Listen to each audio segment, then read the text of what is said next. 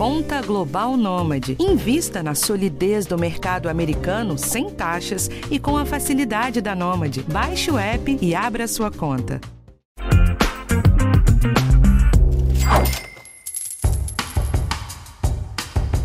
Aqui no G1, a gente acompanha o dia a dia da economia e tem visto, em números, como a situação financeira dos brasileiros está mais apertada. A inflação está sempre presente e a renda do trabalho deu até uma melhorada, segundo os últimos dados da PNAD contínua do IBGE. Mas ainda assim ela não acompanha o custo de vida. O resultado é que cada vez menos gente consegue guardar o dinheiro e muita gente acaba entrando em dívidas. Uma pesquisa da 11 que o podcast antecipa para vocês mostra que 41% dos brasileiros não conseguem fazer sobrar nada no fim do mês. Outros 34% só conseguem guardar até 5% do que ganham. Em outras palavras, 3 em cada 4 brasileiros não conseguem montar uma reserva e passar pelos momentos difíceis sem nenhum aperto. Neste episódio, eu trago algumas histórias de quem tem que se virar do avesso para passar por esses momentos de aperto e dicas de como é possível aliviar a situação. Eu sou a Bruna Miato e esse é o podcast de educação financeira do G1. Antes de falarmos sobre as dicas para guardar dinheiro, é importante dar um passinho para trás para enxergar um panorama sobre a situação socioeconômica da maioria dos brasileiros. Na pesquisa da 11, 73% das pessoas afirmaram que recebem até R$ 2.604 por mês, o que dava dois salários mínimos até o mês passado. Isso está muito abaixo do que seria o necessário para viver tranquilamente. Segundo a Jazzy, que todos os meses levanta o custo de vida nas capitais do país, o valor ideal de um salário mínimo necessário para a manutenção de uma família seria de R$ 6.666,11. Isso levando em conta a alimentação, moradia, saúde, educação, vestuário, higiene, transporte, lazer e previdência. É muita coisa, né? Mas tudo isso entra na conta no fim do mês. Ou seja, o que a maior parte da população ganha vai apenas para manter os gastos básicos, uma tarefa cada vez mais difícil, tendo em vista que a inflação não para de subir. Esse é o caso da Dona Maria de Lourdes, aposentada de 66 anos que ganha um salário mínimo de R$ 1.320 por mês. Ela está entre aqueles 41% que não conseguem guardar dinheiro. Durante o mês, eu só gasto o valor que eu recebo. Eu nunca gasto mais. E eu já até tentei fazer uma, né, um, um planejamento, mas não dá para fazer um planejamento porque o meu dinheiro é muito pouco. Né? E para você ter um planejamento, você precisa de, de guardar alguma coisa, né? E eu não tenho o que guardar. O Samuel Torres é líder do time de saúde financeira da 11 e explica que na atual situação do país, com os preços dos itens mais básicos ainda muito altos, a tarefa de guardar dinheiro é realmente difícil. Mas uma ideia errada é que por ter pouco dinheiro a pessoa não precisa fazer um planejamento financeiro. É, o, o racional, acho que até é um pouco ao contrário do que a Maria de Lourdes comentou, né? Que ela, ela falou que ela não faz planejamento porque ela ganha muito pouco. Então deveria ser ao contrário, né? Ela, justamente para ela ganhar muito pouco, que daí é mais importante ainda ela fazer algum planejamento, né? Para daí sim, é, se possível, ela conseguir guardar, né, algum dinheiro. É, e daí o, o, primeiro passo é realmente sentar, né, entender exatamente para onde está indo o nosso dinheiro hoje é, e pensar, né, dentro do que é possível, é, o que, que é realmente importante para a gente é, para decidir é, o que quer fazer daqui para frente. Né? Então, não se trata apenas né, de levantar os gastos e controlar os nossos gastos. Né? Esse é só o primeiro passo e a ideia realmente é montar um planejamento olhando para frente. É, obviamente, né, que quanto menor a renda, né, mais difícil né, é, é, a gente conseguir mexer ali no nosso orçamento, mas justamente quanto menor a renda, mais importante ainda né, a gente fazer esse trabalho e daí tomar uma decisão né, de como que a gente vai usar é, o nosso dinheiro. E daí aqui não tem né, um, uma regra né, certa do que tem que ser feito, né? Porque para cada pessoa, né, alguma coisa, alguns gastos para mim podem ser muito importantes e se eu precisar cortá-los, né, eu vou me sentir muito mal. E para você, esses mesmos gastos poderiam ser alguma coisa que você tranquilamente poderia né, abrir mão, que, que você não se importaria muito. É, então, assim, esse é o primeiro passo que eu sugiro para né, fazer a organização financeira e daí conseguir realmente chegar a uma conclusão se é possível ou não, né, é, quando a gente conseguir começar a guardar algum dinheiro, pelo menos nesse momento. Então, para começar a guardar dinheiro, principalmente ganhando pouco, o primeiro e mais importante passo é fazer um planejamento. Ver para onde é que está indo o dinheiro e identificar se tem algum custo que pode ser cortado. Como Samuel bem disse, não tem certo ou errado, mas em uma matéria que eu fiz para o G1 sobre ansiedade financeira, uma especialista deu alguns exemplos que podem ser úteis. Talvez valha mais a pena comprar uma pizza para chamar amigos ou parentes um fim de semana em casa do que marcar um passeio para jantar fora. Ou cancelar uma linha telefônica fixa se você usa mais o celular. Esses são só alguns exemplos, mas a análise precisa ser feita por cada um para ver aquilo que faz mais sentido dentro de sua própria realidade. Se dessa análise sobrarem 10 reais por mês, não tem o menor problema. Para começar a guardar dinheiro, você não precisa de valores muito altos.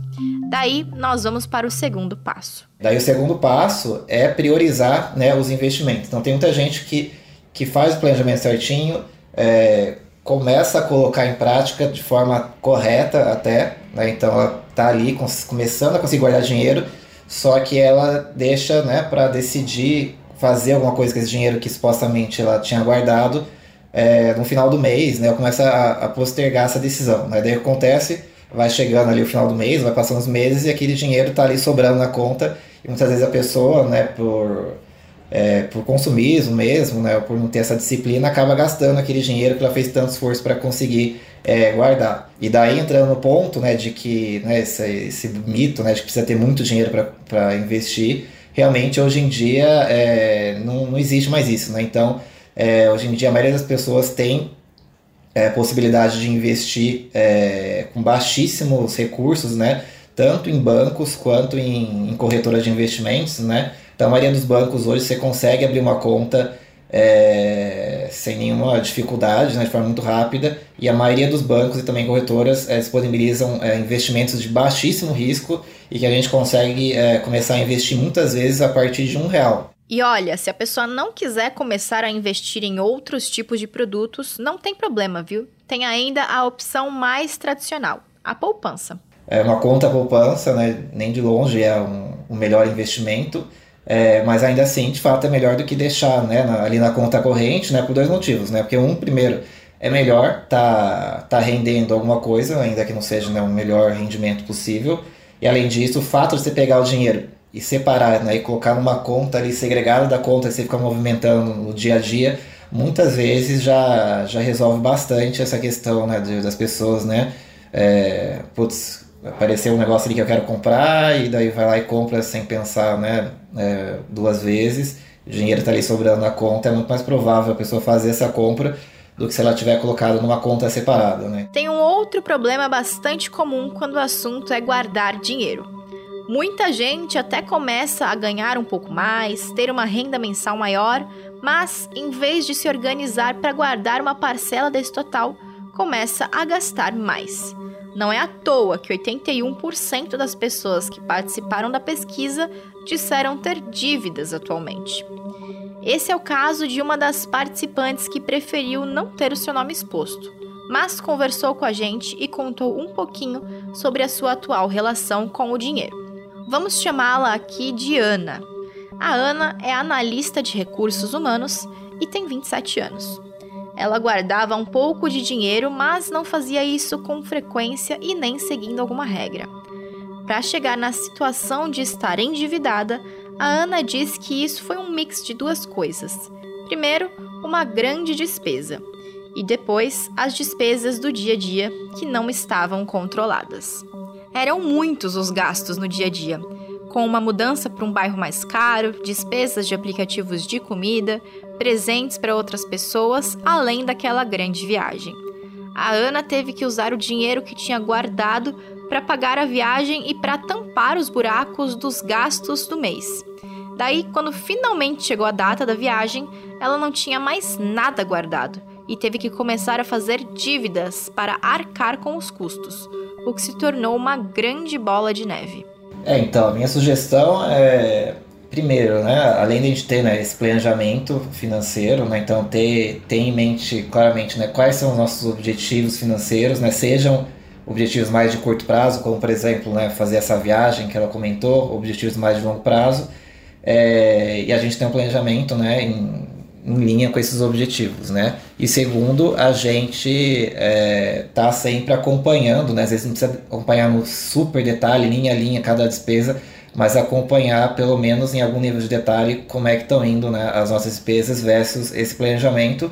E daí, é, quando chegar algum momento né, que a pessoa estiver pensando em tomar uma decisão que pode impactar relevantemente né, o orçamento dela aqui para frente, como por exemplo esse caso aí, né, que a pessoa resolveu mudar para um outro bairro mais caro, né, um lugar mais caro, talvez o próprio custo de vida ali de mercados e, e outras coisas similares provavelmente também mais caras, né, idealmente a pessoa deveria é, fazer todo um levantamento né, de quanto que o custo de vida dela vai aumentar é, e ver se qual é o impacto disso no planejamento dela e, e, tomar uma decisão, né? Se, se o impacto que vai ter, é, se com esse impacto ela vai ter que postergar algum objetivo, é, e daí, né, de novo, não tem certo e errado, mas né, se fizer esse planejamento e olhar lá e for ver que você vai acabar provavelmente se endividando, é realmente né, o melhor é não tomar essa decisão. Muitas pessoas acabam se endividando porque tomam decisões de grande impacto financeiro sem ter feito um bom planejamento antes. Esse é o caso da Ana, que se mudou para um bairro mais caro logo quando ia fazer uma viagem que já sabia que ia gastar bastante.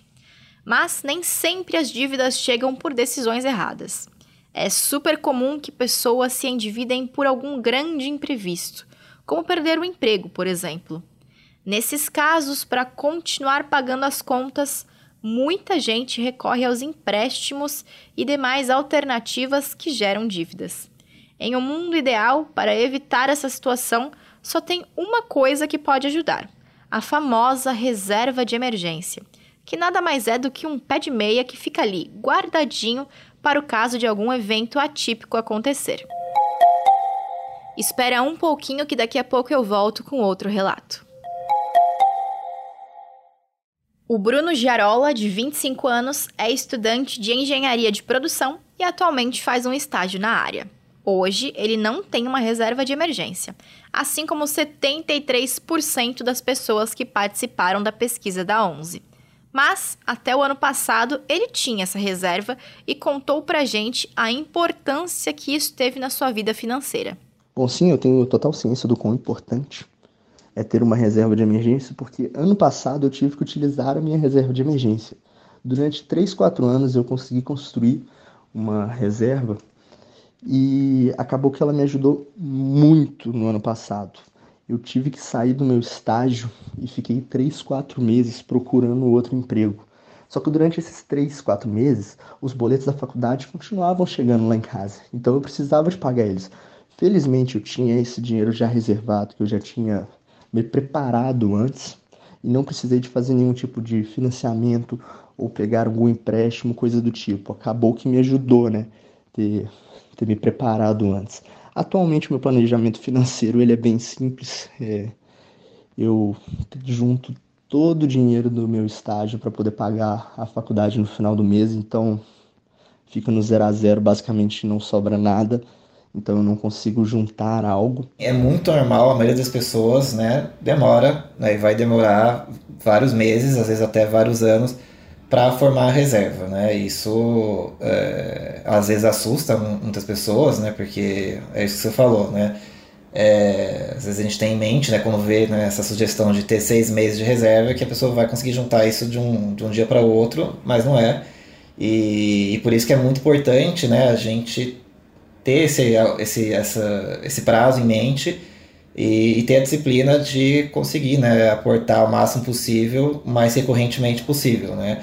E uma, uma grande, um impacto que isso gera para muita gente né, é que por ser né, um prazo muito longo, a gente demora para ir vendo o resultado, né? Então, não, nesse mês juntei 50 reais, no outro mês juntei né, mais 50 reais, e daqui a 10 meses estou com 500 reais, às vezes me menos, às vezes mais. Mas a questão é que demora para a gente ver no resultado, nem muitas vezes isso é, desanima né, as pessoas. É, e assim, é muito importante você então ter em mente né, que vai demorar um prazo e vai ser devagar mesmo, mas assim, cada passo é um passo muito importante. É, e tentar né, manter a disciplina. Né? Olha só, juntar seis meses de trabalho é quase uma utopia quando estamos falando de uma realidade em que economizar 10 reais por mês já demanda um esforço absurdo, né? Esse é o mundo ideal traçado por especialistas, mas de forma alguma significa que qualquer valor que a gente consiga guardar e colocar nesse pé de meia já não seja de grande ajuda para qualquer emergência. Bom ponto, né? Não é porque você não tem seis meses que o dinheiro que você juntou não serve para nada. É, muitas vezes você nem vai precisar dos seis meses, assim como foi o exemplo que você deu. É, e, e, acho que é legal traçar um paralelo também, né? Que, que essa questão né, de você ter que fazer pequenos esforços, ou, ou na verdade esforços que muitas vezes são muito grandes, mas tem que fazer durante muito tempo para ver um resultado relevante. E isso normalmente vale para vários objetivos ao longo da vida, né? Então, ah, é, quero ir na academia né, e ver um resultado. Não vai ser em um dia, uma semana que você vai ver esse resultado. Né? Então você vai ter que fazer dieta, vai ter que ir na academia durante vários meses para aos poucos você ir vendo o resultado. Né? Então, afinal de contas, é possível guardar dinheiro mesmo ganhando pouco? Dá para guardar dinheiro mesmo nessa realidade em que é muito difícil economizar qualquer coisa e em que qualquer grana que entra é importante? Sim, eu acho que é possível, mas eu também não gosto de é, simplificar né, a dificuldade que isso é, principalmente para quem ganha pouco. Né? Então a gente vê muito aí, né, influências digitais simplificando muito né, uh, quão fácil é a gente fazer isso, principalmente ganhando pouco, e não é fácil, né? realmente não é fácil mas é, demanda um esforço, mas é, é, muito importante a gente fazer isso. Né? E normalmente quando a gente senta e faz uma análise né, de como é que está a vida financeira nossa, a gente encontra pelo menos aí um ou dois né, destinos para os quais estão indo nosso dinheiro, que facilmente a gente consegue fazer um ajuste ali para melhorar né, o nosso orçamento. Né? Muitas vezes a gente não vai né, é, mudar completamente né, a nossa situação financeira, mas é bastante do que a gente conversou. Né? Então, pequenos é, economias ali que a gente fizer né, durante bastante tempo tendem a ter resultado né, bastante relevante lá na frente. Guardar dinheiro não é uma tarefa fácil, principalmente em um país onde o salário mínimo mal paga as contas básicas. Mas tentar encaixar pequenas atitudes no dia a dia e ajustar algumas rotas podem trazer uma leve folga no orçamento que permita guardar uma quantia, mesmo que um pouquinho por mês. E isso pode ajudar muito em um momento inesperado. A tarefa é desafiadora, mas é importante. E não se esqueça que a melhora nos hábitos financeiros deve corresponder à realidade econômica de cada um.